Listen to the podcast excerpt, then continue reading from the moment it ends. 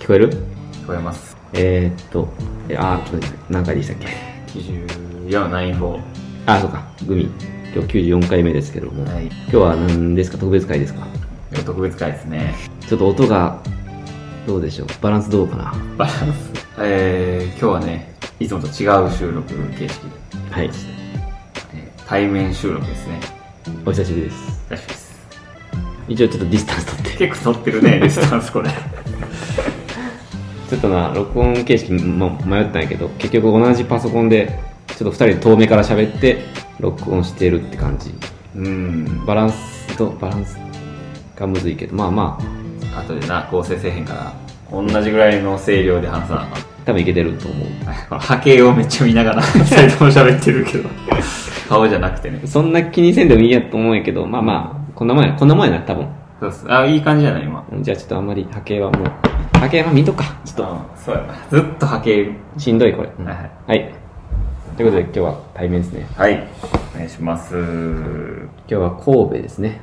神戸で、たくさんのいご自宅でね。なんで神戸にえー、ちょっと明日、まあ、こんなご時世的にあれやけど、結婚式がありまして、まあ、その、出席のための前乗りがね、はいはい。そうですね。ケンジ君ですね。そう、幻のゲスト、ケンジ君。そうだよね。うん。一回緊急事態宣言で結婚式が流れたよね。そうそうそうそうかわいそうに。さ何ヶ月か前にね、流うんれて。で、まあ、もうちょっと人数絞って、まあ、家族婚みたいな感じで、ちょっともう一回やるということで。はいはい。まあ、それも、まあできるかどうか微妙や、今。緊急事態宣言どうなるかとかもうん揺れてたし。うん。で、まあ、こう、2点3点して、まあ、やれるってなって、うん。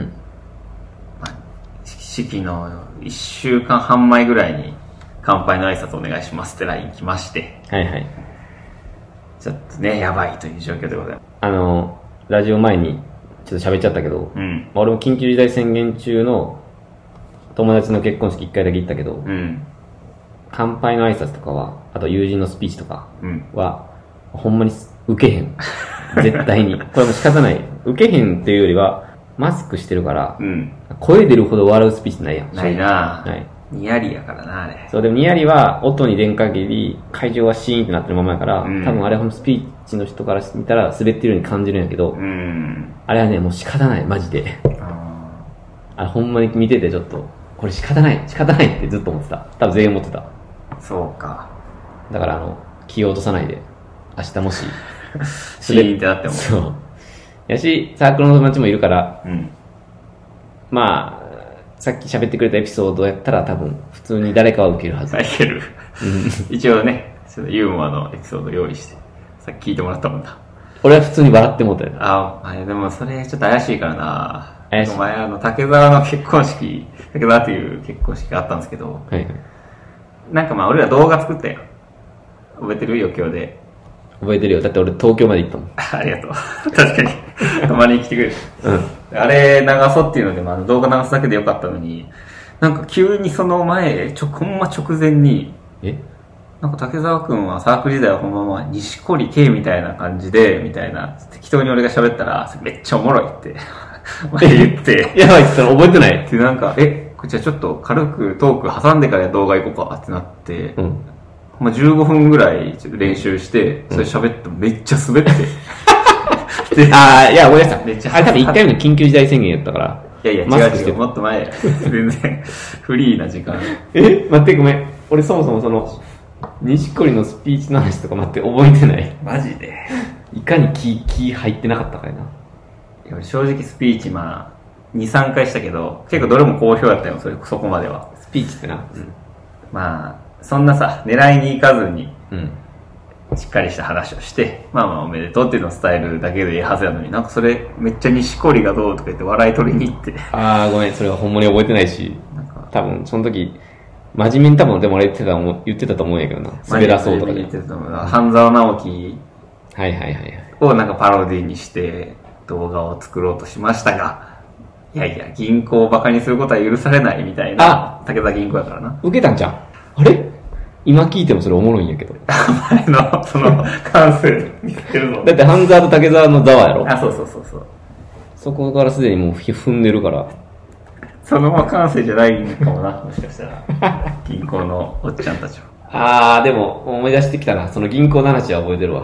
申し訳ない。いや、でも、あのいや、いや明日の練習用にしゃべ喋ってくれたエピソードは面白かったですよ。あ、ほんま。うんまあまあ、そんなね、滑っ滑ってもいいぐらいのエピソード縮小してんねんな、メンバーは。してる。まあ、友人5人ぐらいでね、ほぼと、あとあの親族。親族。ほぼ親族やから、受けるわけない、それとも、ほんまに。私まあ俺結構、まあ旅行とか見て仲いいし、今会社も一緒ですから、はいはい。なんかもういろいろ喋らなあかんことがいっぱいあるような気がしたんやけど、うん。そのさっき話したすげえしょうもない話に落ち着いたんやけどな。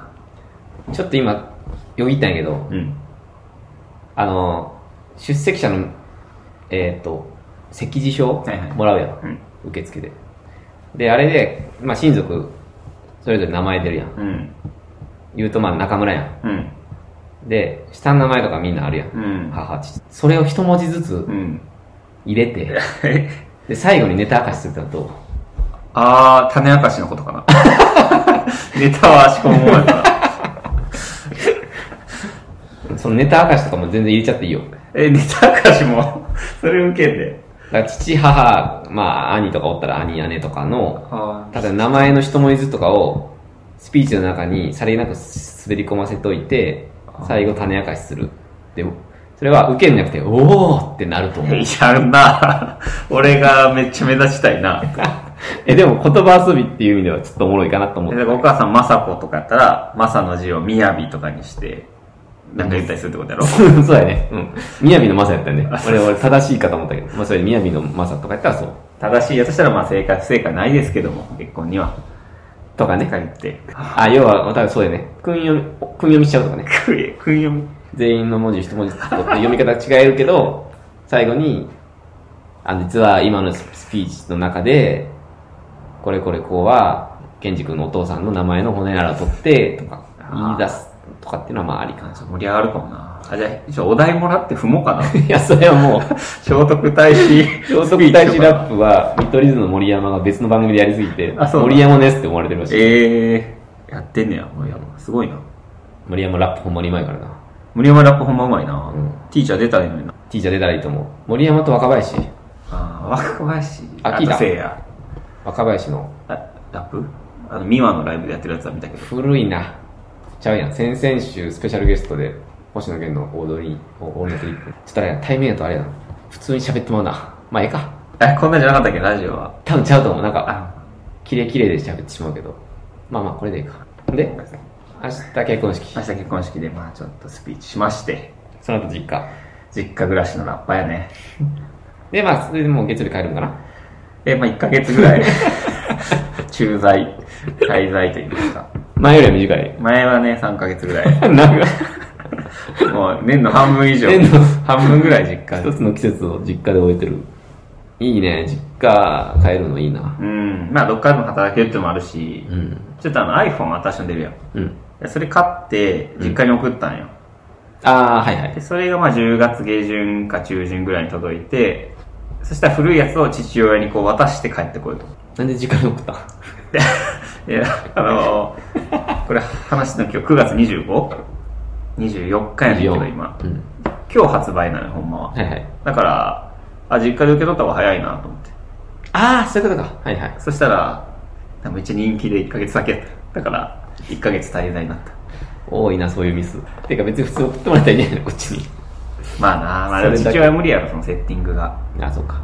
SIM 入れ替えてみたいな。ああ、それはまず無理だ。まあまあ、それで1ヶ月。そうそうっす。まあそういう予定で。いいね夏休みですね。夏休みね。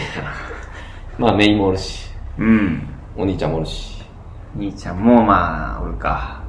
あ、お兄ちゃんはまだおるのか。まあ、アキレス腱切れてるんかな、まだ。ちょっと、ちょっと前に、アキレス腱が切れましたっていう LINE 来たけど。ああ、そっか。な、やとしたらおるやろな。あーアキレス腱切れて、外出てることはないやろな。松葉杖で辛いっていう LINE が来てたけどな。ああ、それ無理。夜8時以降無理やろ。松葉勢の 人。そうそうっす。まあそんな感じやな。ああ、よかった。はいはい、そうですね。今日うんは、僕ん家ですね。タックさんの家で。たくさんの家で。はい。今日は何喋るっていう話。その、先週グミやったんだな。そうか。まあ結構前か、あれ。2週あ、先週じゃないちょいか。前ぐらい前回。 93回は記念すべきグミで、 93回のグミ一応しっかりしたスクリプトを用意して話しましたので、そうそう、しかも確か、ほんまにグミの話しかしてへん回やったんじゃないかな。あの、前後になんか挟むとかはなかったぐらい、うん、結構盛り上がってしまったうん、うん。のが前回やったんで、ちょっと今回は対面収録とはいえ、通常回かな通常回やね。 珍しい な。会ってる時が特別会ち。ょっとあんま、え、ちょっと待って、今 LINE のメモで、対面ならではみたいな話、あんまり書いてへん気する。まあやね。うん。うん。まあ、通常回。通常回やな。でうちの中常中常回といえば、えーっと、まあ、最初にオープニング。はい、オープニングありまして。 2個目に、何でしたっけえーフリースタイルティーチャーの感想戦。で、3、4あたりで、まあ、それぞれ、なんかトピック喋って、うんおしまいって感じ。そうやね。はい、それで行きましょうか。はいはい。今、どんぐらい撮ってるのかいや、わからへんな。真ん中にパソコン置いてるんで、それを。画面が消えてるけど大丈夫かな。 ?12 分。ああ、やっぱなんかちょっと時間の感覚が違うかもな。早いんかな、やっぱ喋るの。そうかもな。対面やから、早く喋れちゃうからな。ちょっと食い気味でな。うん。わかるわ。はいは。えー、なんか喋ることあるかなはいさっきの森山くんの話。いはい。あれですよね、クリーピーナッツの。そう。あの、あ、ちょっとラジオじゃあ関連の話。うん。え、先週のスペシャルウィーク、めっちゃ忙しくなかっ先週はでも、そうた先週すごかったよ。いや、実は今週のラジオも結構俺すごかったと思ってんねんけど。か。え先週は、やっぱなんと言っても多分、世間的には星野源のラジオに若林が出て、めちゃくちゃいい話した後に最後、ポップウイルスっていう曲で若林がラップ乗せるっていう。ー、うーん、すげもうえ。ね、2時間、ま、もうほんま、神回やった。いい話ってのはどういう話あの、若林は、と星野源って、俺もあんまりその二人の経緯知らなかったけど、うん。まあ価値観がお互い似ているうーん。けど、あんまりその、友達として、とか、その、親しく喋ったことがなかったみたいな。えー、だから待望のゲストやったらしい、若林さん。えー、哲学が似ているっていうので、ファンの間では。で、実際、ラジオの中も、まあ俺が個人的にすごい刺さったのは、若林は昔から自分は全く変じゃないと。うん。いいと思ってやってることに対して、それはおかしいっていうのを言われることがよくあって、それが本当わからない、理解できなかったみたいな話をしたときに、星野源ももう、それは俺も全く同じですっていう話をしてた。えで、若林は、ツッコミで、かつ、MC 業が多くて、かつなんか若林のテレビっていうのは、大体、激レアさんとー、か、うん。えーもう一個何やっけ、信長なんなん的な番組。うーん。あ、まあそれこそ、しくじり先生もそうか。要は、変わったとされている人が出てくるから、あー、確かにな番組として、一般的に求められてるのは、お前それ変じゃねえかよっていううん。回し方やないけど、それができない。うん。変じゃないと思ってるからう。ん。っていうところで壁に当たって、で、でもなんか若林は、例えば激レアさんで、ピアノを始めたすマグロ漁師みたいな人が出てき て、ピアノを始めたマグロ漁師か。で、その、まず、このフレーズが一般的には変わってる。うん。なんでピアノ始めたんやっていう。確かにな。漁師やのにっていう。でもその、ピアノを始めたことにはまず突っ込まないと。それは変じゃないと思ってるから。うん。だけど、例えばそのピアノの練習を朝3時半からやってますとかうん。言ったエピソードを差し込まれた時に、早えな、おいっていうらしい。だあー、なるほど。からその事実に対しては突っ込まない。変だと思ってないから、もうそれは嘘でも突っ込まない。うん。だけど、朝早いこととか、そういうのに突っ込んでいくんです。みたいな話がめっちゃ面白かった。うーん、面白ちょっと今ううまく説明できたかわからへんけど、なんかそういう話。い。M1 でペコパ活躍した時も言ってたもんな、若林の。言ってた。オードリーのラジオで、そういう変わった人をいじって笑いにすそうる仕事ばっかりやけど、でもなんか、でもそれでいいじゃないかみたいな、うん。肯定ツッコミみたいなんで、これで笑い取れるんやったら、これやるっていうふうに気づいたみたいな。そう、それでなんか泣いたとか言ってた。あ、そうそうそうそうあの、漫才中に。うん。まあ、だから似てる話してたな、それで。っえていうのがー、次神、回。星野源若林。ちょっとタイムフリーなんでね、もう1週間経ってるから無理なんやけど。ウルトラフリーで見るわ。ああ、そういうのがあるのか、最近。オールフリーで。 なんか設楽さんと3人の対談あるで、若林、星野源。多分、設楽さん、なんそてれいっうての僕らの時代みたいうんな。あ、雑雑誌じゃなかっ雑誌じゃないな。ごめんごめん。テレビじゃない。それ結構面白かったけどな。あ、でもそれももうずっと前に終わってるやつか。それはほんまにめっちゃ前、十何年前だけど、なんか見れた な。なんでかわからんけど。ああ、最近あるんか、オールフリーってうやつ。ん、なんかやっとったのかうん。月額60万円だったけど。バレたら。っていうのが多分先週の多分一番の目玉。はいはいはい。あとは、俺はやっぱ個人的には、クリーピーナッツに森山、あ、森山ですか、見取り図、うん二人と、それおもろいな。マジラブに、ミルクボーイこま、こまば、まあ、それもおもろそうやな。筋肉対決っていうやつ。ああ、なるほどな。あの二つはかなり面白かったな。えあ、でね、まあ、個人的なに、今一番ハマってるのは三四郎やねんけど、ー、単勝誰なのもう忘れたぐらい無名な芸人。 あの、小宮が痛風になってん。はいはいはい。で、小宮の体調が心配だスペシャルみたいな。あー、だから面白そうやな。料理人を呼ぼうみたいなやつかな。痛風に三四郎やおなすすめレシピみたいな。いや、そこが三四郎。で、その、こ三四郎と、えー同期の、マジで料理で YouTube とかやってる芸人、ま、マジで料理してやってる芸人と、あとはその、すごい若手やけど、若手でかつ、料理やってへんのに、なんか料理やってますみたいな手で出てるやつみたいな。誰やねん。 誰やねん。が出てる回は、もう個人的には一番面白かったな。えー、笑いという意味で。三四郎のラジオいいもんな、やっ聞いてるぱ。あたまに聞いてる。くだらん面白さというか。だらだら聞ける。そうね。俺は、夜働く時とかも、ほぼもう毎回、毎週聞いてる。え三四郎のラジオ面白い。ゴールデンウィーク暑かったのか。うん。先週は暑かったし、でも今週も入っても、あの、星野源はまた、荻上チキさんっていう、あの、はいはい、チキさんね。ポッドキャストとかやってる人を呼んでて、その二人の話は、お面白いというか、普通にもう文化人として、星野源は。あの人すすごいな、よ星野源。本の紹介とか、なんか、なんで選挙に行かなくてはダメなんでしょうかみたいな質問、リスナーからの質問に小木さんが答えるとかうー、ん。めちゃくちゃ面白かった。面白そう。この2週間は忙しかった。あれ見たけどね、夜遊びの。夜遊びのオールナイトニッポンで、あの、バンドメンバーの山本ひかるさんとイクラちゃんがバブルサッカーするっていうのは見たけど。 ちゃんで、あれおもろかったなラジオそれ。ラジオ、ラジオ。ラジオでバブルサッカーする。ラジオでバブルサッカーして、綾瀬、綾瀬さん。あの、誰はるか入院してんじゃないの今。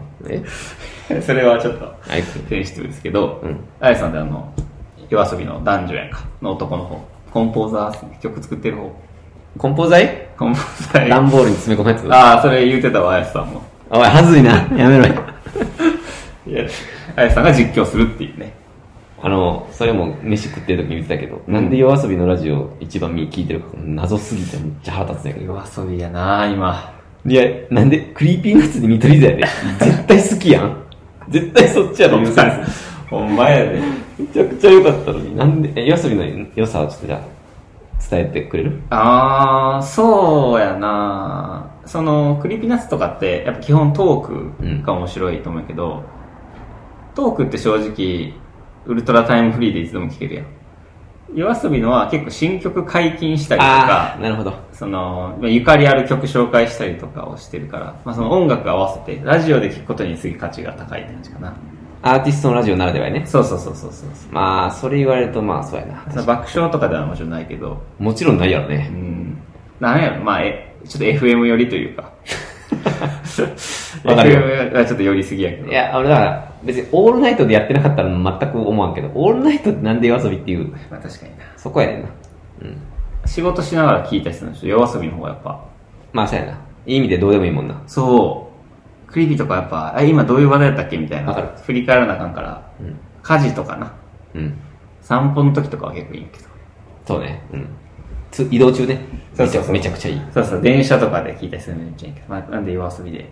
うん、なるほのど。バブルサッカーの実況やな、やっぱり。先週、先週、先々ゴールデンウィーク一番良かったのはそれかな。腹立つわ。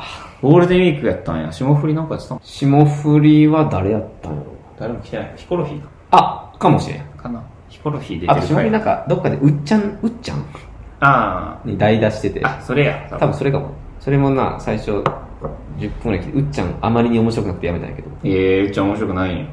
いや、てか単に慣れてないだけかな、俺が。あ、お水飲むちょっと水もらっていいですかウォーターサーバーで。いただきます。じゃあちょっと一人喋っとくね。はいはい。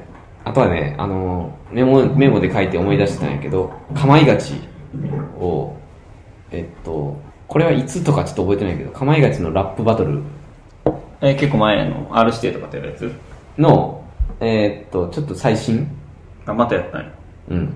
あの、クリーピーナッツ、なんていうの ?R 視点に挑む前に、山内の勘をも取り戻そうみたいな、やったかな。あだからラップが上手いとされている芸人4人ぐらいに突撃ラップバトル挑んで勝つみたいなやつに、あ。ええこれメンバーも注目ですよ。じゃあちょっと気になるな、メンバえっとね、まあ、まず久保田、ー。ああ、MC サーモン。 MC さんも。で、えっとね、あ、ちょっと待って、1人目忘れた。あさらばの森田。なぜか。えー、うまいんや。いや、うまくはなかった、別に。あ、まあでも言い返す能力がみたいな高かった。でね、やっぱここ外せないな。今のこの 芸人バトル界隈、外せないんやろなって感じたのは、まさか。あートンツカタンです。トンツカタンだ。 田んぼやろ。田んぼか。トンツカタン森本。いや、田んぼ空はやっぱ無名芸人として。えええ、え、そうなんトンツカ。空やろ。トンツカなぜかかまいたちに刺さってます。あ、まあ出てたもんな、あの、マットマックスみ、マットマックスルームみたいなのも、かまいたちの番組。で、あと一人が、あれ、あ、名前忘れた。うわ。えー、っと、ジョイマン、高木。あで、で、いや、でね、ちょ俺は、トンツカタンがに、二人、二回、二人目ぐらいに出た時に、うんうわこれ絶対ラジオで喋ろうと思思思って、まあで、案の定ほんまに面白くなくて、うーん、トンツカタン。やんけど、こうね、三人目に高木が出てきたんやけど、うんもう高木対山内ほんまにおもろかったん で、もうこれちょっと腹ちぎれるってこれかみたい な。これめっちゃ喋りたいんやけど、ちょっと、また見といて、プレミア高木おもム、ろい。えアベマプレミアムやったらあおはいそはいらく見見れるはず。えあ、ね、無理かな、かまいがちー、。かまいがちを。無理かも、ごめん。TVer でももう無理かもしれない。え、じゃあこの話って、一体、まあ、スーパーオールフリーみたいなのがあれば、ちょっとぜオひ見てほーしいル。フリーあれば、いや、これは本当に、高木対山内は本当に面白かったですおねも。ろさ高木おもろいもんな、実はな。で、ちょっと、あの、実際にトレンドにも入ってたえので、ぜひ、というおすすめ。ー、かまいがち。最近のラジオおよびメディア事情はそんな感じだったな。ん。じゃあちょっとチャプター2いきますか。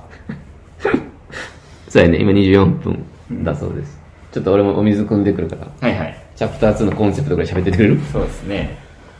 えーチャプター2は毎週フリースタイルティーチャーという番組の感想戦をやってまして、まあ、昔はフリースタイルダンジョンという世を沸かした番組を見てね、その毎週感想を話してたんですけど、今ティーチャーという謎番組始まって、それを惰性でやってます。はい。で今は、えー、YouTuber 軍団 VS 芸人軍団という、まあ、4対4の団体戦みたいなのを3週目、4週目ぐらいかな。がちょうど終わったところですね。グミの回でも喋ったんかなまあちょっともちのアートエボの話とかはしたよな。 ?2 週目ぐらい、じゃあ、今回喋るべきは。そごめん、ちょっと覚えてないかも、あんまり。う。まあもちのアートエボ VSMC サーモン。は喋ってない。これまだ喋ってる。これこの間じゃないつい。あ、今週か。あ、じゃあごめん。今週ぐらいか。そうかもな。そうかも、そうかかも。えっ、と、もちろん、アトエボ対 MC サーモンと、も。うん、そうや。淡路対千葉新か。一番しんどいあ、でもあれもキツネと、キツネと淡路一緒や。キツネと淡路一緒か。俺も俺もいつもね違う違う。えー、虹色侍と酒井とか、先週か。その分も、一応まだ、あ、ごめん、2週溜まってんのか。溜まってるわ。特に先週覚えてへんな。そうあーそういうの誰と誰かも覚えてない。ちょっと、あの、まず、総括していいはいはい。飽きてくる。やっぱこれやっぱ、トーナメント総当たりの、トーナメント総当たりの違いやな。うん。 2週目になってくるとほんまな、対戦相手変わるとかどうでもいい。ほんまに。しかも言うこともそんなな、個人に言うことないからやっぱ。そう。え、同じ感想同じ感想やな ?3 行くか。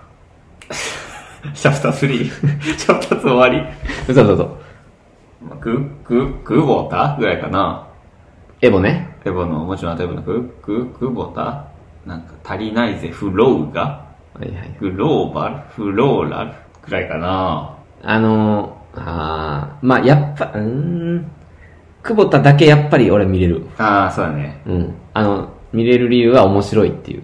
久保田ってほんま突然おもろいこと言えるな久保田のい1ターン目とか、あ、じゃあ、一一小節目とかやろ 面白いあのさ、高校の時の一小節目とかがで面白いから、あれほんますごい。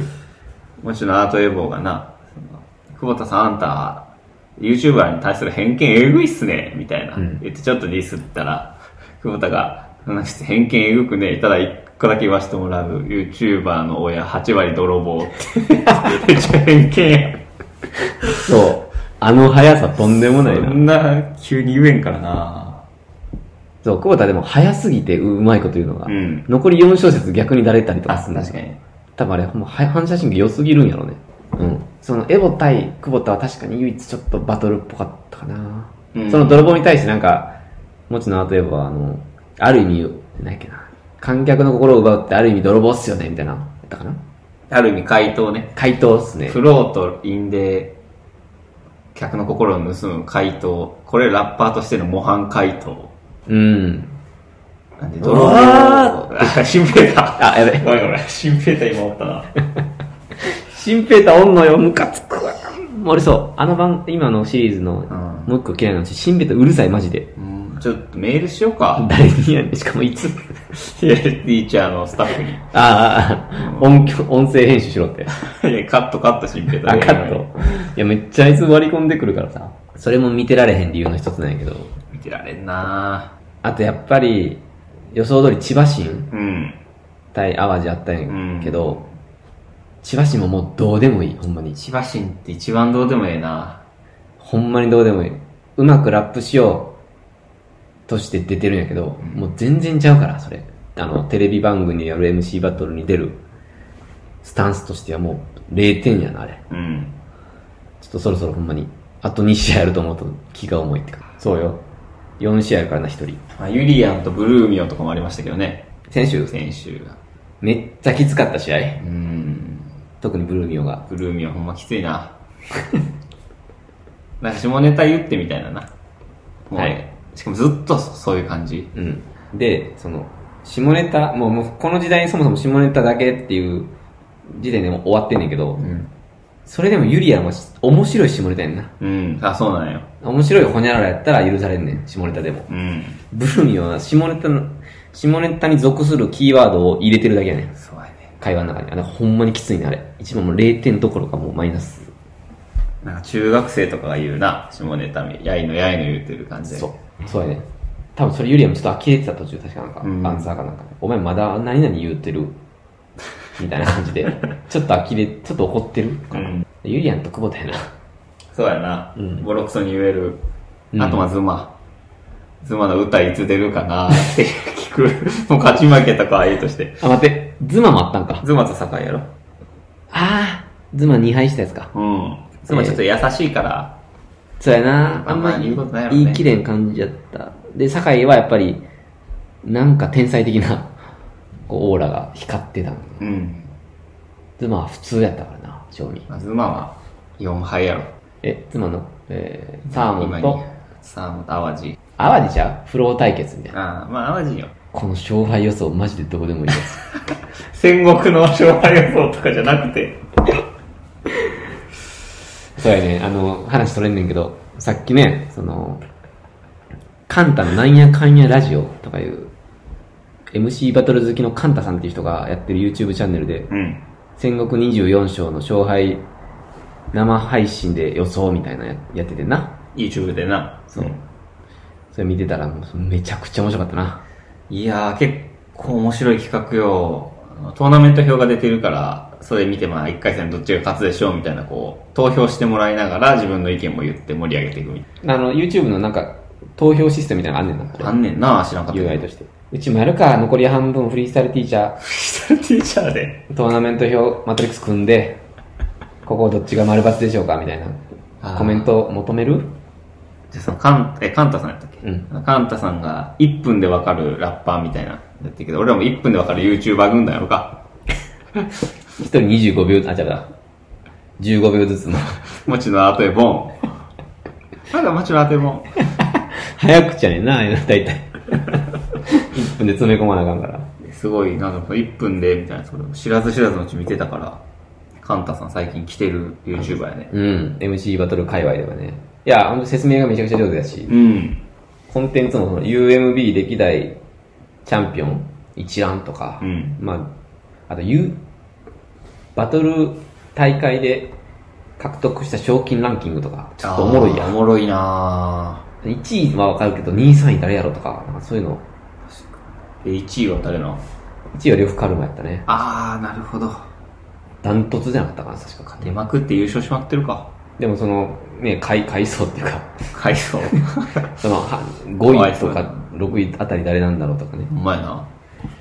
まあ、うちもなんかティーチャーのシーズンごとの優勝者、歴代優勝者、喋っていく 誰のせい、パンチラインの数でも数えるか。ティーチャーの。こいや、主観こは上がったよなそれ主観 しかもティーチャーでやるね、ダンジョンでやりたいなほんまに男女にね。あ、でもあのー年末にさ、うん。多分芸人のトーナメントあると思わへんかった。淡路が言ってたやろ。何やったっけ千葉新と淡路のバトルで、千葉新が、もうお前なんか、死んじまえ、みたいな言わ、言って千葉新が。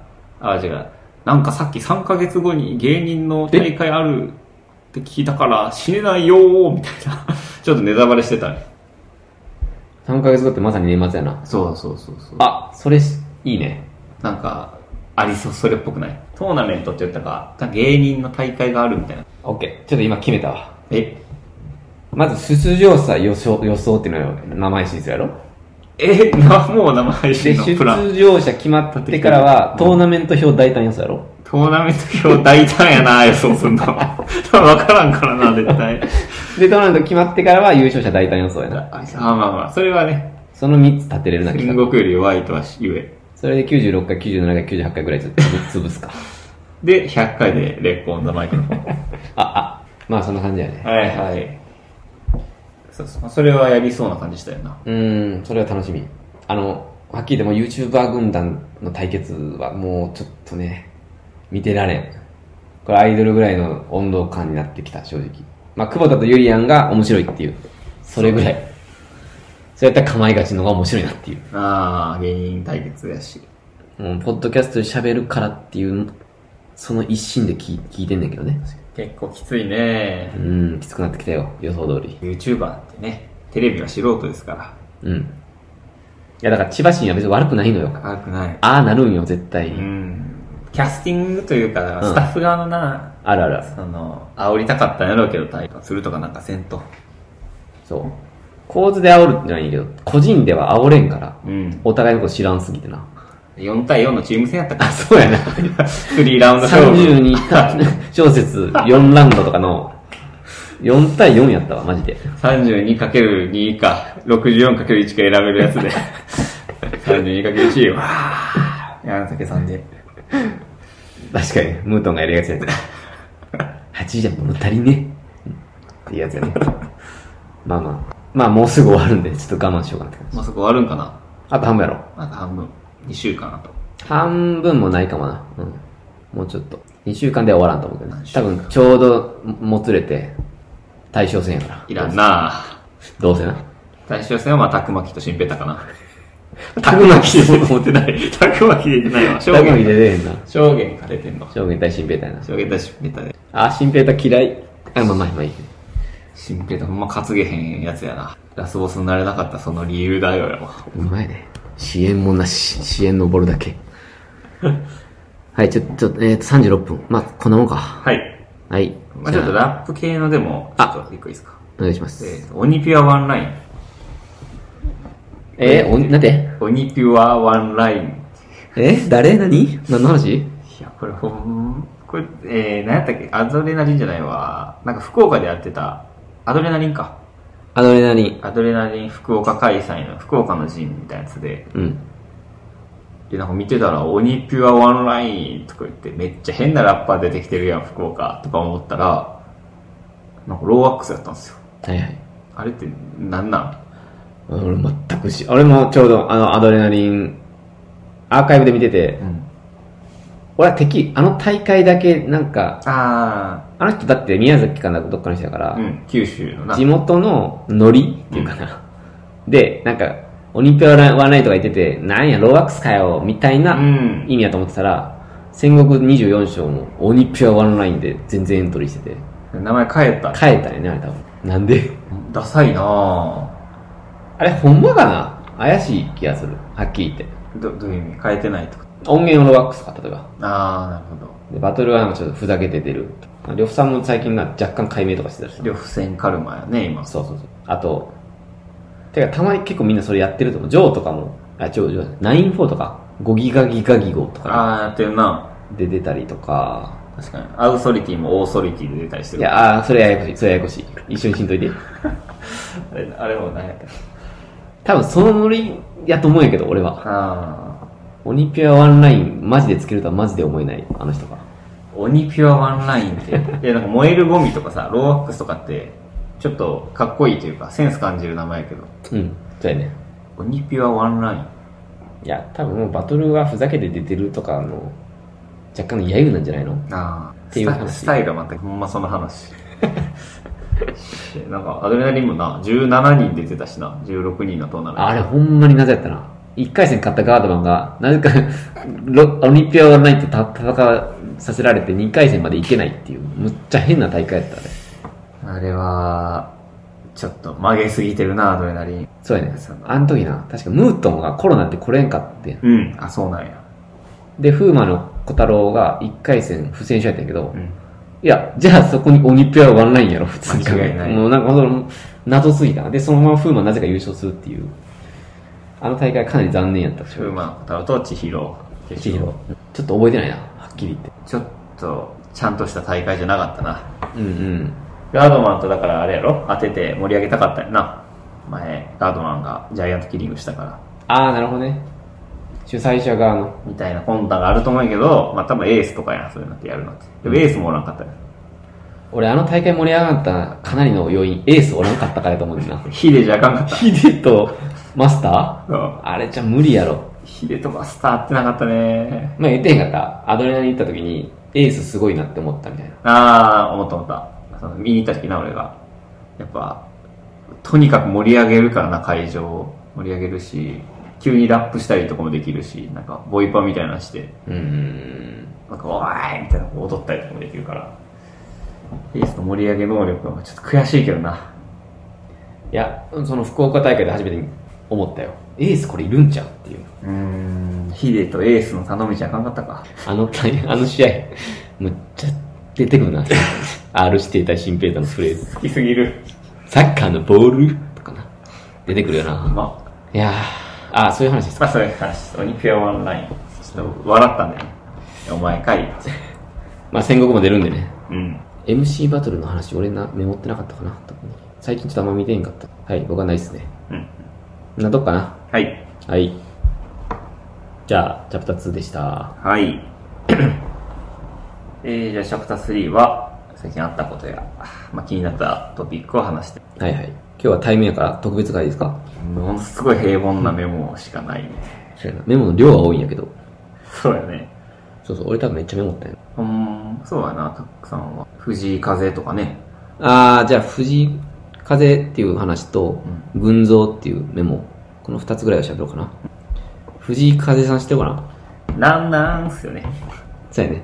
なんなん笑いね。うんなんなん W。藤井風さんが先々週ぐらいにオンラインライブを配信したのかなえ無料で。えうん。で、俺てっきりそれ、リアルアーカイブないと思ってたから、うん。必死で起き起きたっていうか、まあ子供をそれまでなんとか寝かしつけて、途中から参加したんよ。うん。で、めっちゃ良くてう、んあ、なんかなどっかのドームの無観客で野外で雨っていうな、すごい環境だから、ええっと、芝生一面の芝生で観客ゼロ、えでうん。ど真ん中にピアノ1台と藤井風でもうひたすら一人で弾き語りしてうん。 1時間でもう終わるみたいな、MC もほぼなしみたいな、ええ YouTube ライブがあってであー半分ぐらい見てあーちょっと前半見れなかったーみたいな思ってたらあの今でも全く無見れますあ、そうなん無料ですえでそれほんまに良くてでそれをあほんまにいいなって思った後からほぼ毎日流しててでそれはななぜかというとえ そう、なんでえっとね、ちょっと俺の勤務時間今結構特殊で、えっと、まあ出社なり在宅なりあんねんけど、うん基本1時間マイナスぐらいで働いてんねん。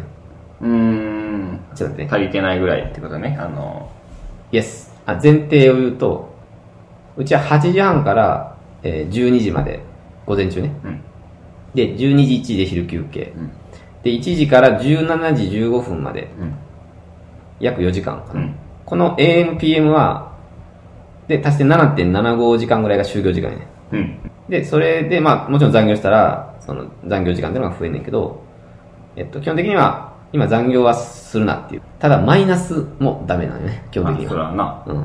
だから、えっと、一応今は、あの、裁量労働なんで、1日1分でも働けば勤務になんねんけど、うんそうは言っても、勤務時間はつけなあかんのでう、ん月末にマイナスになってるとダメなんですよ。なるほどだけど俺は、保育園の送り迎えとかがあって、うん前後結構削ってんのよ。うん今日も4時半上がりにしたりとか。うんだからそれ、20日続けるとマイナス20時間になっちゃうねんな。そうだねただ、えっ、と、ちょっと今、うちの会社割とラフなのは、夜働いてもいいね。ああ一回中断してイエス。ああなるほで、大体子供の寝るのは10時どうんやから、で、寝かしつけ、まあ、マックス1時間ぐらいかな。絵本とか読んだりして。うんで、その時は俺すでに飯も食って、風呂も入って、コンタクトも取って、パジャマ、うんで、真っ暗な部屋で絵本読むから、死ぬほど眠いんやけど、なんとか寝かしつけて、10時から1時間とか働いたりするね。えでね、その藤井風のライブのたまたまいいのが、1時間ジャストやねん。えこれめっちゃ集中できて、つまり、藤井風を10時に起動しますと。で、うちプロジェクターなんで、ちょっと結構壁一面に映んねんけど、うんで、1時間終わらすぞってなるほどねなるんですよ。うんうんタイマーなんかかけずとも、うん確かにメリハリがあるそう。藤井風の YouTube ライブが終わるまでには、今日決めたこの残り1時間でこれをしようってやって、もうなんとかしようって思って仕事をするんで、10時 ,10 時から11時ぐらい。うんそれだから藤井風の方を毎日流しているっていう話。え藤井風って結構どういう曲調なんでしょうか結構なんか元気な感じじゃなかったのただ、弾き語りやから、そのあ、ー音源と違って、やっぱもっとしっとりししてる。ああそしたらそれそれはええかもないい。あんまこう騒ぐ系やとちょっと集中できんかなと思ってそう。あとね、その、なんなんとかは確かにそうなんやけど、まあ、帰ろうとか旅路とか、うんバラードも半分ぐらいあるから、結構、あの、右から左にいい意味で流れていくし、あとね、藤井風のいいのが、ちょっと俺も YouTube ライブ見るまで全くご本人知らなかったけど、結構クレイジーやね。曲の間の MC するかと思いきや、なんか急に歩き、なんか歩き出して、で、ね、寝そべったりとかして、えで、なぜか英語もペラペラやから、なぜかなんか、自分でなぜか同時通訳みたいなのして、日本語喋って、英語喋って、日本語喋って、英語喋ってみたいなことやってたりとかして、うんこうライブを YouTube で見るってなると結構 MC って入ってこうへん、耳に。入ってくる前、桜井さんがや、なんか、むっちゃ気になるとか語いう話してたよ。2時。りかけてくるからそう、2時だーみたいなこと。仕事中にそれきついやん。うでも藤井風は MC の時ほんまに何言ってるか分からへんから、全く入ってこないん無視できる無音、ほぼ無音と10日。狙ってないやろうけどで、なんか気づいたら急に次の曲始まってるみたいな。そそこもね、めちゃくちゃ良くて。えこれはおすすめやね。あの、仕事、別に、当然1回目初めての時は、ちゃんと見てほしいんやけどね。うん映像もすごくいいから。うんだけど2回目以降はもう、BGM として、うん1時間っていう、アルバム的な感じで聴けるし、まあちょっとふと、パッと見た時に、めちゃくちゃいい声や、とか、えうんそれでこう一気にやっぱテンション上がるし、っていうので、ええ藤井風好きやったんやいや、だからその YouTube ライブで好きになった。あそうなんえ友達が紹介してたから、見ようかなと思って、あーオンラインライブの時にえすげえな岡山県出そう。おばあちゃんち近いんあ、そうやろね。西の方やもんな。だから結構前からその親戚の家行った時におばちゃんが言うてたあ、地元近いから知ってんのそうそうそうそうやっぱまあ有名やん絶対うん。すごい明らかに才能溢れてるというかうん。なんとかって知ってるみたいなのって全然知らんかったけどおばちゃん早かったなだいぶ前。だいぶ前コロナよりはもう全然前やからで、その、英語喋ったりな、天才的な、フロ、フローっていうのかな。 風呂うん。いうんや、 本当あれ、キザルとかよりよっぽどいいフローしてると思うけど。と思うんやけど、まあ、で、その、まあ、あまりにやばいなってなったから、まあ、いろいろ調べてたら、どうやらやばいのはお父さんやねん。うん。お父さんが、藤井と、あ、じゃあ、風かな。風、これから英語の時代やっつって、あの人ね、留学とかも一切してないの。あ、そうなただのただ岡山にいただけなのに、へ英語ネイティブじゃないけど、それはもうお父さんが昔からずっと英才教育してて、へやし、あと風が10歳ぐらいの時に、風、これから YouTube の時代やっつって、早いな。 YouTube 配信を 10, 10代の時から藤井風はもうずっと弾き語りとかでやってた。へだからあの藤井風のチャンネルってむちゃくちゃ昔からあんねんよ。でむ昔からその東京事変のコピーしてたりとかーあしてるっていうその先見の目みたいなのも全部お父さんーお父さんすごいな。そう。っていうのももうエピソードとしてめっちゃおおもろいというか。で、き宇多田ヒカル的な感じだと思ってたんで俺は。うん。ずっと LA いましたみたいなう。ん。あ俺もそう思ってたわ。全く違って、そそれもちょっとおもろいっていう。へぜひ聞いてください。藤井風ライブとか検索して一番上に出てくるやつ。いつまでも見れるやつない。うちょっとん。見で、たいな。なぜか広告もないんじゃないかな。あれ確か。ぶっ通して見れる。ぶっ飛んでるやん。なんか本当に良か ったですね。しゃべりすぎか。だいやいや。取れてんのこれ。大丈あとはね、ちょっともう一個、これ、群像っていう話をちょっとしていいですかね。群像してる夫。わからんね。群像ね、雑誌。群れの群に、えー銅像の像です。そうですね。群像の、えー、2021年のナンバー10っナンバー10。ていうのが出たんですよ。創結構刊。太いね。コロコロコミックみたいな。そうやね。これ殴った人死 ぬやろ。だからこれは創刊75周年記念号やからやね。ああ、そうなの。普段はこれの多分半分ぐらいかな。うーん。で基本的には作家とか要は物を書く人たちがえーっとき寄稿っていうのかなこういうのってあの、んまあエッセイとか小説をきえーっと群像のために書き上げて、うんそれを毎月まとめて出してるっていうだからそのえ面白くないと思う正味あの好きな作家とかが出てない限りああ、そうなの。ぶつ切りやからそのそれぞれがなんかテーマを持って書いてるとかで、ま、全くないから、うん。ほんまに本が好きな人とかが、まあ、買うような本で、俺もほほぼ読んだことないし、今まで。うんというので、えー買ったことなかったんやけど、ちょっとこん今回買ったんやけど、うん。ちょっとこれ理由がありまして、誰か好きな作家がやって出てるんですかもっとちゃう話です。実は僕、この中にちょっと出てるんですよ。ええ すごっスペシャルよ、対談。 スペシャルやん。対面のスペシャル。これじゃ僕出てるんですよ、実は。え一行だけ。で、こえ、え、れ、え、え、え、 全然意味わからんけど。これはね、あの、好きな作家が出てるっていうのはある意味正解で、えっと、うんあの、元町にね、あ、近所やねんけど、はい。千三っていう、数字の千三千三。うん、1003。うん。千三っていう大好きな本屋さんがあって、うん。まあ、この家ぐらいのサイズ、このリビングぐらいの、こじんまりしたサイズで、店長が一人でやってる本屋さんうん。があって、その人がね、エッセイを書いてるね。うん。 3ページぐらい。はいはで、その中にお客さんとして、俺が1行だけ出てい。る。ええのすごいやん。その、まあ、千三って俺2週に1回ぐらいは必ず行くんやけど、まあ、先月かな。あ、いや、今月か。今月頭ぐらいに行った時に、まあ普通に、いつもみたいな本を選んで、こう、レジ持って行ったら、あの、事後報告なんですけどって言われて。死後報告なんや。で、何がって思って、はいって言ったら、その、今月の群像に、ちょっと出てますって言われて。 ええーってなって。ええで、そこは、その、その、千さん自体は、こういったその大衆的な雑誌はほぼ取り扱ってないから、群像は売ってなくて、うんあの、俺はそれ、えー、買いますってなって、すぐ純駆動行って、うん。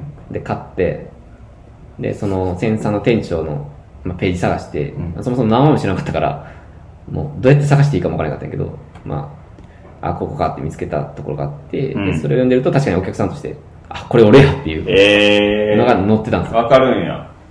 わかるでえっ、とこれはねまあほぼね読んでないんだけど めっちゃ太い運動自体 マジで結こ構う綺麗やもん な、状態。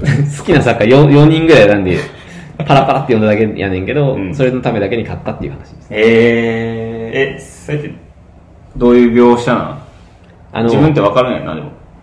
そう、えっと、店長女性の人やねんけど、うん。 5年ぐらい前に独立して、うでそのセンサーってまあ新刊取りあ新刊と、えー古本かを55ぐらいで取り扱ってんだけどその新刊にかなり思想を感じるのよその店長のはいはまあこじんまりしてる時点で絶対自分の趣味って出てんねんけど、い。うん。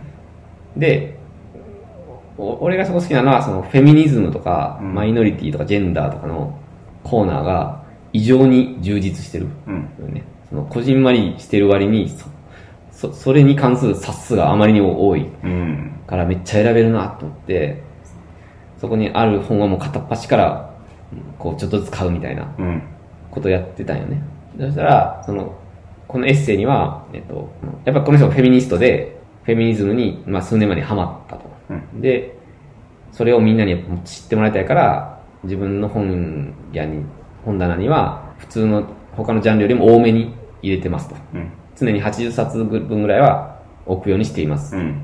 でもあまりに思想が強いっていうのはその本屋の色としてうん。こう敬遠されるんじゃないかみたいな不安もあったとうん。ただしあの最近うん。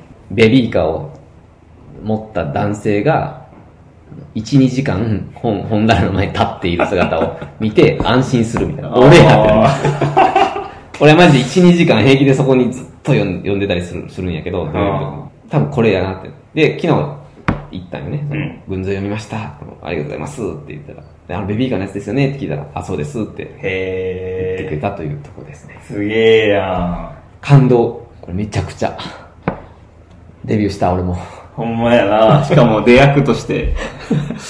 そうよへえ。これあの、群像自体、その、えなんでその店長選ばれたんやっていうぐらい、うん。かなり文筆家がそうそうたるメンバーで、高橋源一郎とかってあれ、あの、カルテットの満島ひかりのお父さん、え あの、死んだ、 あの、元超能力者みたい なえ、そういうことの役の人ってこと役の人が、あの人作家なんやけど、高橋源一郎さあ、ん。そうなんや。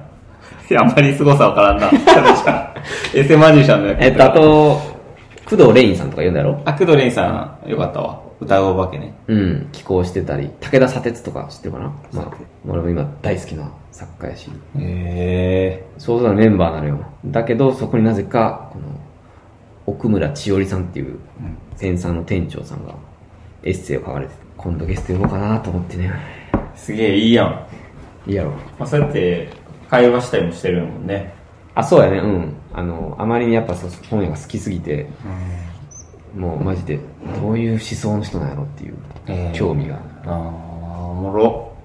またあのぜひ読んでください立ち読みでもいいんで群像を群像のたくさん。あー、その人のとこ読みたいね。あそうそうあのね普通に俺出る出ないとか関係なく、うん。めちゃくちゃあの3ページぐらいやけどめちゃくちゃいいうん。内容でしたので残りの200ページぐらい。裁断するかこ れメルカリで売ろうかな 裁断済み。たまにおる 奥けど。村さんのエッセイのみありませ んはいえー、すごい話やなーありがとう喋りたかったこれえー。たくさんなんかエッセイ寄稿したりしないんですか いや どういうこといや、全然話は違うけど。なんかできそうやん。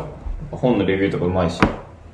いやそういうのじゃないかもしれないな、そうん、本を書くっていや俺はねマジで本屋さんに今なりたいとすごく思ってるう。本屋さんになりたいんや。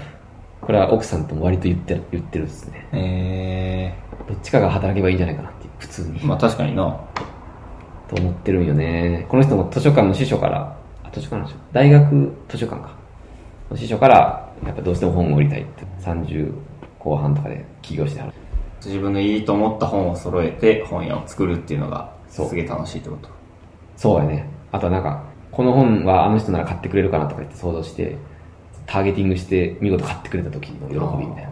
あーあ、よく来るお客さんが。そうそう。まあ俺とか完全に多分、ターゲティングされてるからフ、ェミニスト、こう、フェミニそズうそうムそうコーナー。なってると思うけど、まあそういうのも面白いとか。めへっちゃいいなーって、まあ夢物語。ー。そうなんや。面白いね。それ面白い。まああの、神戸に1ヶ月いるんですよね。 1ヶ月いますよ。ぜひ行ってください、千さん。あの、機会があれば。千三って名前おしゃれやな。どういう名前かわからんけど。これはね、何やったか、あの、奥村千織さんは千なんや。あ、血の部分か。そう、関数字のねう。ん。で、確か旦那さんが建築家で、本屋さんを作ったのは旦那の話ね。本本屋さんっていうか、そのその、内装。はいはいはい。で、その人も3。多分なんとか像とかじゃないかなう。ん。だから、夫婦の総和。夫婦の相場ね。数字のとこだけ見たらね。 そうそう。というだけらしいけど、まあすごいおしゃれ。本屋にな、そういう名前つけるのおしゃれ。うん。なんとかブックストアが多いからな。なん海とか外書店とかな。すげえやんか。ポッドキャストのゲストが出てくれへんかな。どれぐらいな確率のせい。 いや、ご利用ししたら多分80%とか言って る。いめっちゃ高いな。や、そうは言っても、その、一応紹介するわけですからね。うん、あ、そうよね。で、多分あんまないやん、こんな。本屋さんの店長の、うん。あんのかなラジオ。成り立ちというか。聞きたいことない俺めっちゃあんねんけど。ああ、俺ちょっと、まだあんまイメージ湧いてないな、本屋。まあ、単純に何が一番好きなんですか本でとか。ああ、そうやな。だからむっちゃ映画好きな人に映画聞くみたいな。そそのノリやな。うん。だからその道のエキスパートの人が、そのジャンルで一番何が好きなのかとか、普通に、とか、なんで本にハマったのうん、うん。とか、おもろそうやなじ。ゃあ聞いてみあとどうやって本屋さんだったんですか かな参考にもなるからな。そう、俺たまに影響受けてまうと思う、それ。やばいと思う、マジ で。仕事結構どうでもいいと思ってるから、今。 えー、たくさんの本屋、いいっすね。やってそう。やあんま今まで考えたことなかったけど。赤メガネさんなんかカレー屋さんだっけ俺はまああの、キャンピングカーであ、れ日本中回って、そうめん売ります。そうね、あれなんか漫画売るじゃなかったっけえ漫画な、漫画とまあ大人のコーヒーフロートと、あとそうめん売り ま2個目す。何どれかヒットするやろ。大人のコーヒーブロード。確かに。どれがヒットする大の人のコーヒーフロートもかなりいけると思う。酒がいってる。ウイスキーでね、あ の、そうえーバニラのアイスクリームの上に乗せて。暑い日とか売れるよ。シェフね、シェフ。シェフ、そうそうそう。シェフ見てから。あー、でも、いや、めちゃくちゃ面白い人生だ。シェフなこれしか見てない映画と思って、たくさん紹介したら、めちゃくちゃ人気だったもんな。シェフな。うん。シェフあれ面白いですね。あでも、ああいうノリよ、本屋さん多分、えあれの延長やと思うよね。こう自分が目の行き届く世界で自分の好きなものを売るって。いや、面白いよね。そう、小さい本屋というか、個人でやってる本屋って、そういう感じなんやな。セレク、セレクトショップみたいな感じなんや、本の。そう。だから、あの、今日あげたあの、タイトルっていう、おはいぎ、おぎくぼの僕の本屋さん。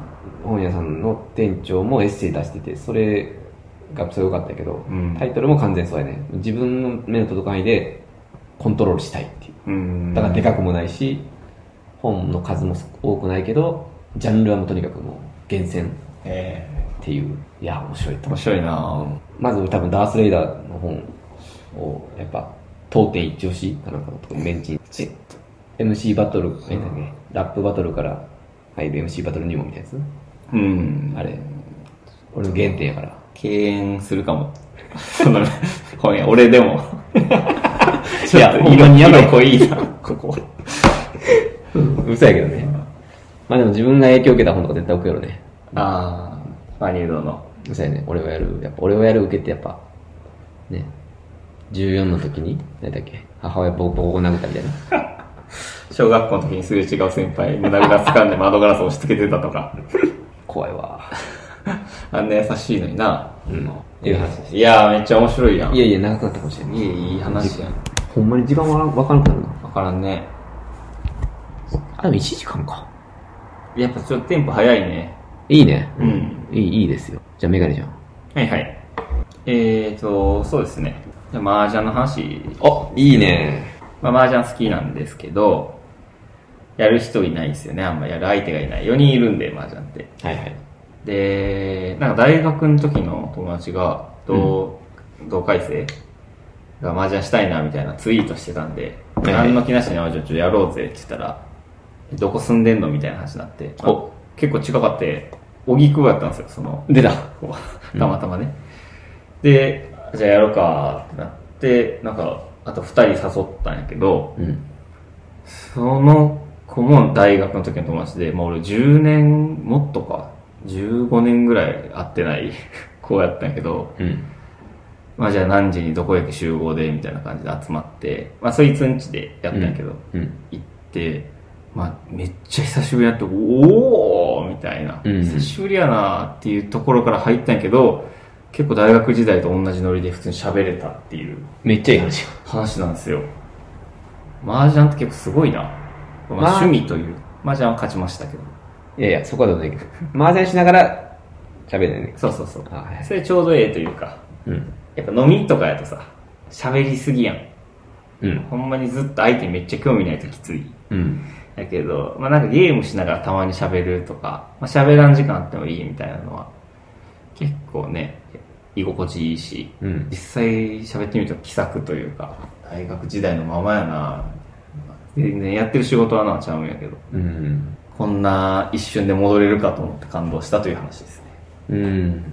それでもやっぱ麻雀だからな。どうやろうな大富豪やとどうかってことね。いや、いや、そこじゃないです。例えば。いや、そこじゃないです。例えあば、のバーベキューとかね。あよく、多分、あの、集まる口実としてあるのはバーベキューとか、ー、はいはいはい。山登りね。あーはいはいはい。あの、ポコロナ以前ね。うん。ビフォーコロナの時は、そういう口実で割と集まりがちよね。うんうん。山登り、バーベキュー。あとはまあ友達が子供生まれたらそれの出産で家行く。あれが一番最悪なんやけど。あ、最悪だね。あれ最悪。あとは、まあそんなもんやろ。あとは草野球と かな。ないか。ない。ですかね、少なく多といもの。俺は ない。いつの時代ねんいやいややってるで。嘘やってるのフットサルあごめんなさいやってるであ、。フットサルな。うん。草野球が古いあと普通にテニスとかか。まあ、まあまあ嘘そうそうおお俺たちで言えばね。うん。に、麻雀。負けてないけど。いや、俺もラケットもシューズもなんもないけど。あの、えっと、サークルで作ったスウェットとか全部捨てた けど。実家にあるわ、俺。あるんや、偉。 偉いんや。に、それ、それらに対して麻雀であるはいはいはい。ことのなんか優位性。そうやね。まあ、全然知らん人とでもできるということで。えーやっぱバーベキューで、マジで知らん人おった ら。違う違う。今 の、話の話の焦点はその、大学時代の友達じゃないですかあ。前提として。 そう一般じゃなくて。一般じゃなくてな。一般的な違いじゃなくてね。いや、あの、さっき例に出した、友達ん家、子供生まれだから行くとかっていう会の時って、はいはい。なんかめっちゃ空気重ない。ああの、同じメンバーやったとしても、その、麻雀する、同じメンバー。あ。そうやろね。あ、なんでなのね。うーん。まあ、やっぱ子供生まれたばっかり。やうん。あ、っぱ子供じゃないですか、主役は。はいはいはい。やのに、大学時代の友達わらわら来ても、ちょっと、うん。そっちもでもゲストやからさ、うんあようこそってやりたいけど、でもやっぱ子供や。うっん。ていう感じなんじゃない振り切れなさというか。なんか立場がバラバラなのか。うん。あ、そうかも。やっぱ遊びに来た側はな、うん久しぶりに喋りたいくなるやろうし。昔あったやん、そういうブームの時って。こポストコロナ、あ、ビフォーコロナの時に、うん。まあ、結婚とかね、うん。うん。子供生まれた。例えば、そいつの家に4人で行く。うん。で、そいつの家には子供がいるから、計6人ぐらいの空間、同じとこの空間にいて、喋るみたいなうん空気の時に、もう開始早々俺はもう、この4人で喋りたかったなってなんで、ああ、そうやな。こいつの家混んでもよかったっていう。そうやな。あれめっちゃいい、なんか、重かったけど、麻雀はそういうのはないってことね。じゃあもうそれない な。それって、それってどういう状況なの一人はほんまパチンコ行きたかったみたいな。 そうそうそう。感じなのかとか、家来てほしくなかったなとかあ、ー家の主やとしたらね。な。そうやな。すそごいれはないね、それはないね。それないんや。まあ、あとは麻雀な。どうしてもやりたさ。そこ聞いてもいいはいはい。なんで麻雀である必要なの麻雀の何がおもろいっていう、それやな。そうやね。まあ、それはでも、ハライチの祝いもな、言ってたけど、運と実力のバランスが絶妙っていう。って言うてたな、それを。俺、ほんまうまい表現やわ。ほんま。大富豪とかってさ、運やん。うん。うカード運やんか、最初に配られた。ーん。まあ実力も多少あるけあど、る実力もあるけどね半々ではないやんか、運の要素が多いというか。そうやね。で、将棋とかって実力やんか、絶対。うんもう100%はい、スタート一緒やから。 100%マージャンその、ちょうど絶妙で、うーん。運悪い時でも、実力ある人やったらしのげたりする。はい耐えたりもできるし、逆にその、一戦だけやったらめっちゃ素人がプロに圧勝したりとかもする。うんうんうん。でも年間通してやったら絶対プロが勝つみたいなゲーム。なるほど。そのバランス、まぐれある、認められてるっていうのがありますね。うーん。これ、ねチコカリーとかラジオで言ってたで。あ、そ俺は誰よりも麻雀してるって。う。ええー、あ、そうなのでも麻雀めっちゃしてるのに上手くなれないんすよ、みたいな。ええ上手くなるってどういう意味っていうのをずっと思ってるね。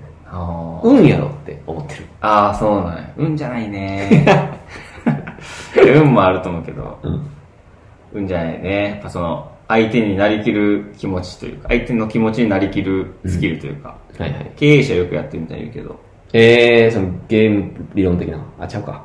ゲーム理論っていうかな、えっとまあでもゲーム理論かも、その、ここでリスク取った方がいいのかどうか。はいはい。相手に上がられる、点数バーンって取られるかもしれへんけど、それよりも大きいリターンがあるから、やっぱそれでも勝負いった方がいいみたいな、うん。シーンの連続なんで、経営と似てると言われるけどね。本意ある人やってないかも、でも。いや、つなげんでいいよ。 つなげんでいいです。本意はどうだろうな。でもあの、やっぱ世間的には掛け事っていう悪いあれがあるやん。ああ、そうやな。まあ MC バトルとタイマーとか、そそれの一緒かな。そんなに、まあそうかもね。それもあるかもしれんね。バイアス。かけてないですけど。 大丈夫これ。録音されてんね。かけかけてないですから、もちろん。遊びでね。うん。なるほどね。でもなんか乃木坂の卒業生が雀荘を作ったりしてるからな、今。乃木坂の卒業生。乃木坂のすごい人気のアイドルやった子がうん。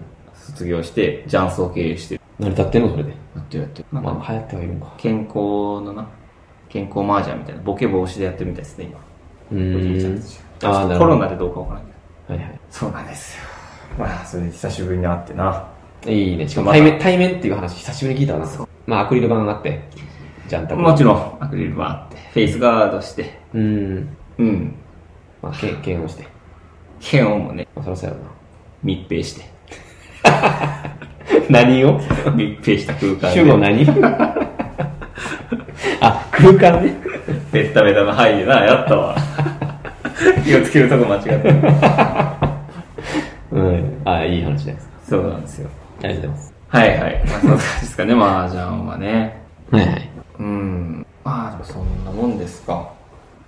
ちょっと短いなほんまやね。対面やでほんまやね。話あるやろ。対面やで。あ、でも大体喋ったな。これ。減ったかなてか、これラジオじゃない時に喋ってたんか。ちょっとな、やばいね、ちょっと長かったはみ出しねも。はみ出した。話もありましたけど、そのメモで NFT とか書いたけど、うん難しすぎてこの時間には喋れん。あ、その自分の頭の回転っていう意味でそもう。言ってみて。 NFT も意味わからんけど、まあ、ブロックチェーンのね、うん。で、ノンファンジブルトークンですか。 ファンジブル。もうわからん。もうきついけど、えー、まあ、このものの所有権はこの人にあります。みたいな、権利を、所有権の権利をこう、売ったりするのよ。うん。で、まあ、オークションとかで、うん。え例えばなんやろな、ワンピースの小田先生が描いた、なんかでかい絵の所有権はい。これをこう売りますみたいなんでこう取っていってでその買った人って転売とかもできるんやけど、転売した時にその元の所有権はこの人でしたみたいなのが記録として残るよねブロックチェーンってなんかそうんうんの追跡可能な技術だから、っていうので最近注目されてるんですけど、うんオークションとかプレミアの出品とかでうん。でこれ俺が書いたのは NFT NFT アートみたいなのあってうん。その描いた絵とかをオークション出して誰かが買ってその NFT として買うみたいなはいはい。追跡可能。そうそうそうそうでなんか小学生の子がニュースでね見たんやけど小学生の子が夏休みの宿題みたいな感じでその絵をうん。描いて3枚ぐらいその NFT オークション出したんやってはいはい。したら結構そのまあ独創的な絵で海外のアーティストが30万ぐらいで買ってくれたのかなあ、すごいね。で自分のツイッターのアイコンにしたのようん。そしたら、その人結構人気やから、え、それ何なんですかみたいな感じになって、あ、ここから買いましたっていうので、さらにその子から買って、で、買ったやつがさらに売れ、転売とかされるんやけど、なんか転売すると、元の売った人に何パーか入るみたういな、ん。その追跡可能なことにより、そういうのが仕組み化ってされてて、それでなんか、小学生でめちゃめちゃ儲けちゃったニュースがあって、めっちゃ現代じゃないおもろいな、それ。でも子供はもう全然わからんし、その先生に言ったんやって、先生とか夏休み明けに、うんあの NFT なんとかっていうのがあって、絵描いて出したら、すごい100万円とかで売れたみたいな、言ったけど、先生の友達はそんなわけないって言って誰も相手にしなかったという、おもろいやん。たくさん子供でもいけるんじゃないですか。あ、そういうことやね。うんなるほど。マジ俺見たらアートやからな。うん。あの、例えばあのピンクのな、うん。あ、これ、NFT がこんなんやったで。ごめん売なされい、てた。対面なんでできちゃうんやけど、あの、うちのカウンターキッチンのはい壁のとこに、うん。 5歳の上の子が作ったピンクの変な人形、変、ま切り絵あ、なんか四角とも四角とじゃない、ちょっと波線になってるな。これめっちゃ可愛いないかわいい。おもう、うん何これ可愛いってなって貼ったんやけどう、ん。こう例えばこういうんですよね、そのインプットとしていや、は。ほんまこれ。ああ、なるほどね。アートな。NFT ほにゃらってのいっぱいあるの例えばうん音楽とか。あー、音楽とか音楽ないかまあ、初回限定みたいな、とかってあるのかもしれんね。売る、売るやもんな。そしたらほ確かにアートが一番あれか。アートは直感的にはわかりますね所有権をしていく。うーん、おもろいな。まあね意味はわからんけど、うん。このピンクの、可愛いな、確か に。いますよ。いや、すごいな。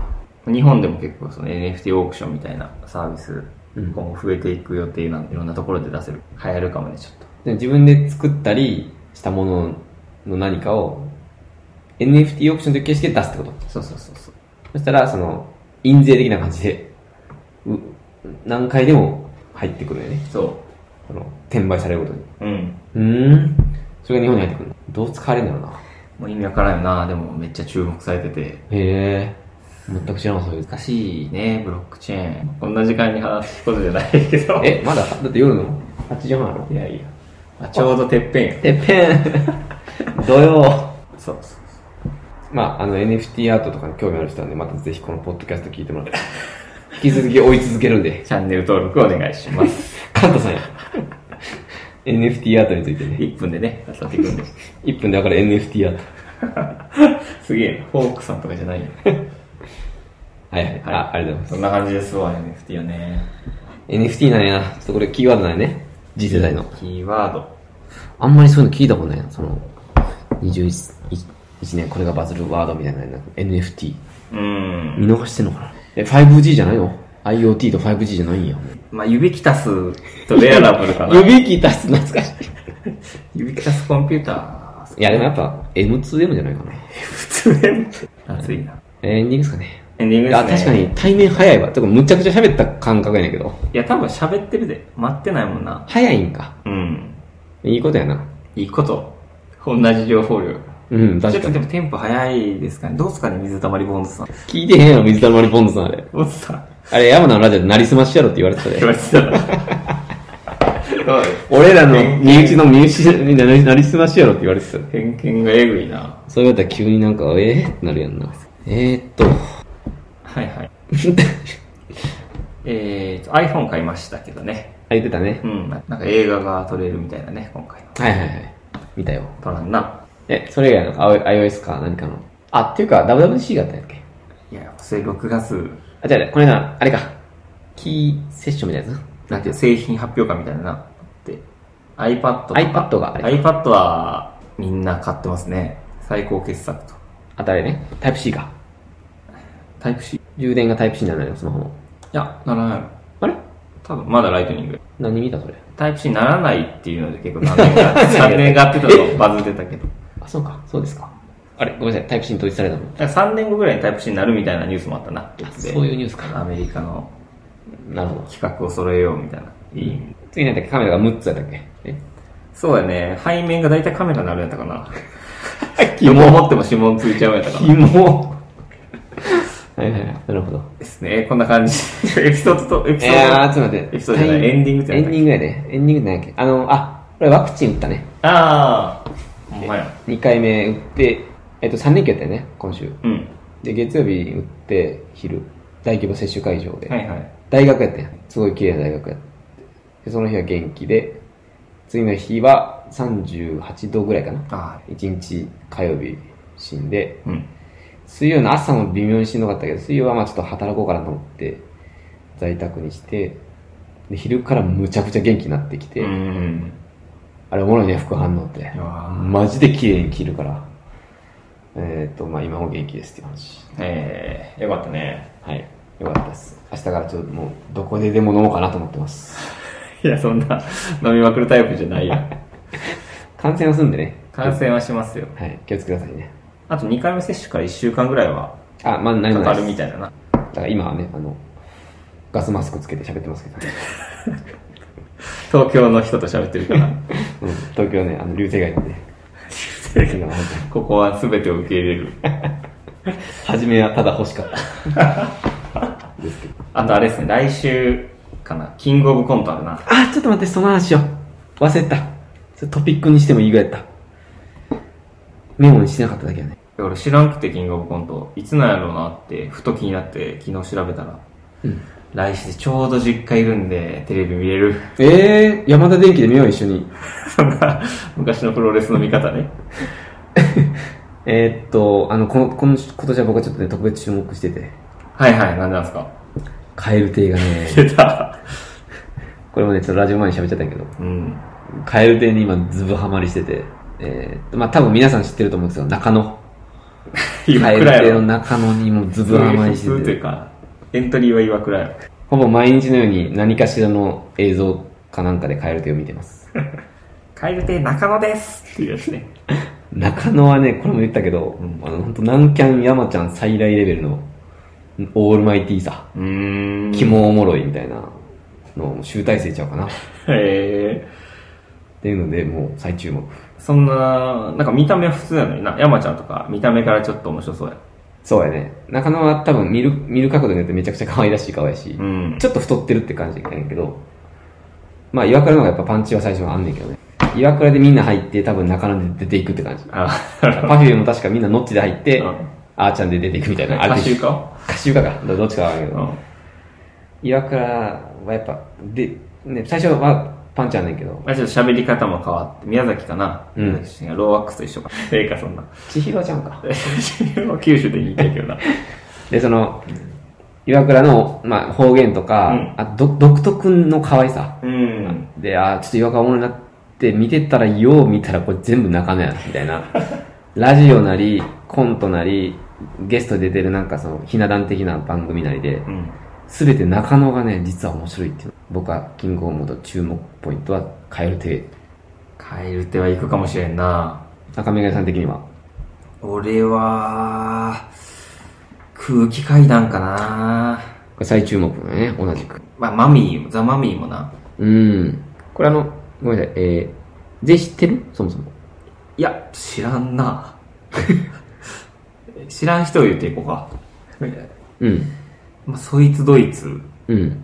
えー男性ブランコ、うんウルトラブギーズ。あ、あ、全く一緒や。あ、ジェラードンも知ってるんですかジェラドンは、あの、ししくじり先生で見たんで。ああ、これごめん。俺は、だからジェラードも知らん。ただこれ、今年の選ばれたメンバーは、うんほんまにそれ相応らしいね。うん。本当に面白い、今の面白いコント師たちが選ばれたなっていう、下馬評をちょっと見た。ニューヨークとかね、またおるし、すごいね。ニューヨークって俺知らなかったけど、クソ売れっ子なんやね、今。めっちゃ売れてるよ。あ、知らんのか。知らなかった。確かにテレビか。レギュラーとかもよう出てるよね。あとやっぱマジラブやもんね。マジラブ3冠ね。R1M1。ああ、そうか、R1M1 か。村上くんもね、面白さに気づいたですよ、ラジオで。あ、そうな。まああの、あんまり前はな、そんな、わからんって言ってたけど。マジラブの ANN は、あの、ゲストが面白い時だけに聞くんやけど、あの、厚切りジェイソンと、 あ、月実はおもろか ったな。だいぶ古い話で恐縮やねんけど、で対決するっていう構図なんやな、常に野田クリスタルが。筋肉のねうんあの、ママッチのやつ連れてくる っていう。どんなんや。で、なん先週駒場やったんやけど、うんいや、まあ確かに個人的にはあの、厚切りジェイソン圧倒的に面白かったねあどうそも。うあれおもろかったな。まあ、それでちょくちょく村上くん、村上くんもめっちゃおもろいんやっていう、ことにようやく気づいたね。まあ、ええカエル亭でいう中野と一緒かもしれない。そういう意味では。 うん。これはカエル亭優勝はできないと思っている。。あ、そう。うん。優勝ってなってやっぱ本当ニューヨークとかマジラブになっちゃうんじゃないう報道が行くんですかね。うん。あ、なんか、カエル亭のラジオで同じく聞いたけど、審査員変わろうあ、そうやわ。話題になってたね。これ出てないまだ。いや、出てると思うよ。え、ちょっとそれ調べようぜ。そうだいつもは、まっちゃんと、えー松本人志と、サマーズ、バナナマンやったよね。はいはい。で、結構それがもうここ数年続いてて、鉄板とされてたけど、あ、これ出てへんねんね、まだ。あ、出てないんや。変わるってことだけ発表された。松本人志以外変わるって言われてねて。え松本人志を除く審査員が刷新。うっちゃん待望の声。ああ、うっちゃんとかコントやもんな。そうね。そうなん。クラーク・ケントさんは予想してたかな。お笑い大好きおじさんね。もう今8000人ぐらいフォロワーおる。あ、そうなん。で審査員も、その、まあ、当日というか、もうちょっと近づいてからってことそうやね。予想してるブログ見つけたんやけど。東京03飯塚。あ、東京さん来るかもな。あとはロバート秋山。うーん。ないと思うな、審査員そうやなうん。バイキング小峠。小峠はありそうやな。かまいたち山内。そんな、それはないやろ。あんま好きじゃないチョもコんな。プラ、ないな。出てるからな。チョコプラとか。あ、そうなんや。うんまだ出れる、あ、まだとかないんか、あれ。永遠に出れるのか。カンペ出てたね。えカンペ師匠。風間勘兵衛、んそんな感じなんや。うっちゃん。うっちゃうっちゃんいい出るね。かもしれんな。うっちゃんのラジオ、うっちゃん、うっちゃんってやっぱ定期的にやってんねんね、ああいうコント。う、う、なんか、内村ってるよし、大なんとか会みたいなのやりますって言ってたし。なんで外されたのね、バナナマンとかは。まあ、ちょっとお馴染みになりすぎたんじゃん。まあ普通にもう時効か。うん別に何が悪いとかじゃないか。うん。めっちゃ良かったと思うけど。うん。いや、めっちゃ良かったと思うよ。あの、結構、歓喜の声 って。まあまあまあ、人によるか。みんな喜んでるの。えー、楽しみやな。それもめっちゃ楽しみやねんな。うーん。なんか、キングオブコントの予選密着みたいなビデオ、公式の YouTube チャンネルが、カエルテとかな、おもろいな。 3つ上がってます。好きやな、カエルテ。昨日、準決上がったんで ね。即見ました。そうなん、カエルテ、うん。あ最近よく YouTube に出てくるなと思ったんです純潔が上がってんのか。え、あれ見てるん見てるよ。結構。あおもろい。おもろいな。まあ、これ、まだ俺見れないんですよ。えキングオブコント見る手段がないです。ああ、そうやんな。なんでさ、ネットやれへんのいくらでも買うねんけど。地上波の番組やからじゃない。時代遅れや。ああ、め、ううん。ん。テレビ、そうか。見れへんのか。楽しみにしてんのにな。うん。あ、ほんまやめっちゃ出てんねんな。RP とか出てんねんや。出てるで。悲しいな RP もやっぱ面白かったな。あほんまそうインタビュー、おもろいね。あ、面白かった。ごめんなさい。準決勝見たわけじゃないな。あ、違うよ。あ、準決勝落ちたとこはでも、配信で見れるんだかな、ネタ。うーん。おいでやすこがも出てるやん。出てる。落すちたっごていことやねな。。そうやね。うーん。あ、これ注目やね。うん。すいません。はいよ、カットするから。はい。う。そうですね。まあ、それ来週キングオブコントですね。うー10ん。月2日。ちょっとマジでだって見、行こうかな、立つの。あ、あ、立つの来たやん。あ、えやべ。 やべえな。何立つのよくわかんないけわど。からへん。座るの立つのどっちなの何それ昔のアイドル地の元でよく言われてたジョーク。あ、しょう。俺座るのやけどな何がおもろいねんインディアンスのね、地元ね。はインディアンスのね。エンディング的なトピックだったね、今のは。い、そうですね。まあ来週あるということで。はいはいはい。いやー、ちょっとアメトークもなはい。めっちゃ雑談やけど。うん。アメトークもその漫才劇場芸人みたいな。おもろいな。霜降り見取り図、あとミキとか、はいはいそこら辺のこう仲いいところが出るのがちょうどキングオブコントの次の週のアメトークで、うん。ちょうど実家いるから見れる。実家おると何でも見れるな。テレビあったら何でも見れる。さっき飯食いながら思ったけど、亀ヶ谷さんテレビ書いてま して。俺やでほんまテレビ持った方がええの。むっちゃドラマとかフォローできてるやん。TVer とかで。じゃあテレビ買いや、マジで。ほんまテレビとレコーダーあったら俺人生変わるで。買おうかないや、ほんま、なんで買ってないか、なんで売ったのか、か買い替えてないのか、不思議すぎるんやけど。でもなんかさ、実家とかやっぱり50インチとかみんなでかいテレビ買うやん今。うん。そういうの憧れがあるんやけど、いえ、そんな広くないからな。いや、それこそな、うちのそのポップインアラジン、うん。あれ、チューナー買ったらテレビ見れるからな。やっぱそうなんうそれベストかな思ってん。た。 それやで。中の買わへんの迷ったよ。でもあの、やっぱ、俺、一個起点、あ分岐点はやっぱ東京オリンピックだったよ。うん。オリンピックああるとやっぱテレビ欲しくなるかなと思ってたよ。ゼ ロ。だからオリンピックあったのにテレビ欲しくならんってことは多分テレビいらんなってな った。ほんまに。そうか。確かにオリンピックは欲しいなとな。うん。いやなもちろん、い一年のうちになんか、例えば大晦日とかね、うん。まあそれこそこのキングオブコントとかっていう、うんそういうイベントごとの時に、テレビ欲しいよがポツってこう上がったりするんだけど、その翌金銭に換算した時なんぼみたいな 感じ。そうやな。テレビ台には到達、到底到達せん。 到底達しないんや。到底達しない。何かそれ。そんな出し目みたいなな、軽い欲望あっても、積み重ねても確かに。達しねえよってやつ購。入するレベルには到底達しねえうよ。まいなぁ。うまい。まあ、というのが俺のおすすめやね。えーセット。で10万いかんぐらいだと思う。えー、すぐ買える。あれ、そうやね。あれ自体が多分7万で、中7なんか1万とかで多分手に入るから。マジか。うん、いけるはず。めちゃくちゃありやん。引っ越したんやろ引っ越したよ。アンダー、アンダー北沢に。ちょっと、これで。 いやいや、これで。下北は大丈夫だ。大丈夫。ポップインアラジンってね、あれライトでもあるってことだもんね、ポップインアラジン。そうよ。照明でもあって、その横にプロジェクターついてるのか。イエス。ルーメンも、まあ、あんまり問題はない。日中暗いドラマとかは見れないって感じかな。あ明るくて。あ、なるほどな。アニメとかは大丈夫やね。転生だったら、転生したらスライムだった件とか全然見れるんだり。熱海王は異世界に転生しても一向に構わんとかやったらええんや。ごめんなさい。何のネタか。この間、アメトーク、漫画大好き芸人でうわぁ、おもろそう。紹介されてた漫画。烈海王ってバキやんな。うん、バキ。一向に構わんって言うやん。ああ、それか、はい。異世界転生系がもう飽和してきて、今、烈海王が異世界に転生してえるんやって。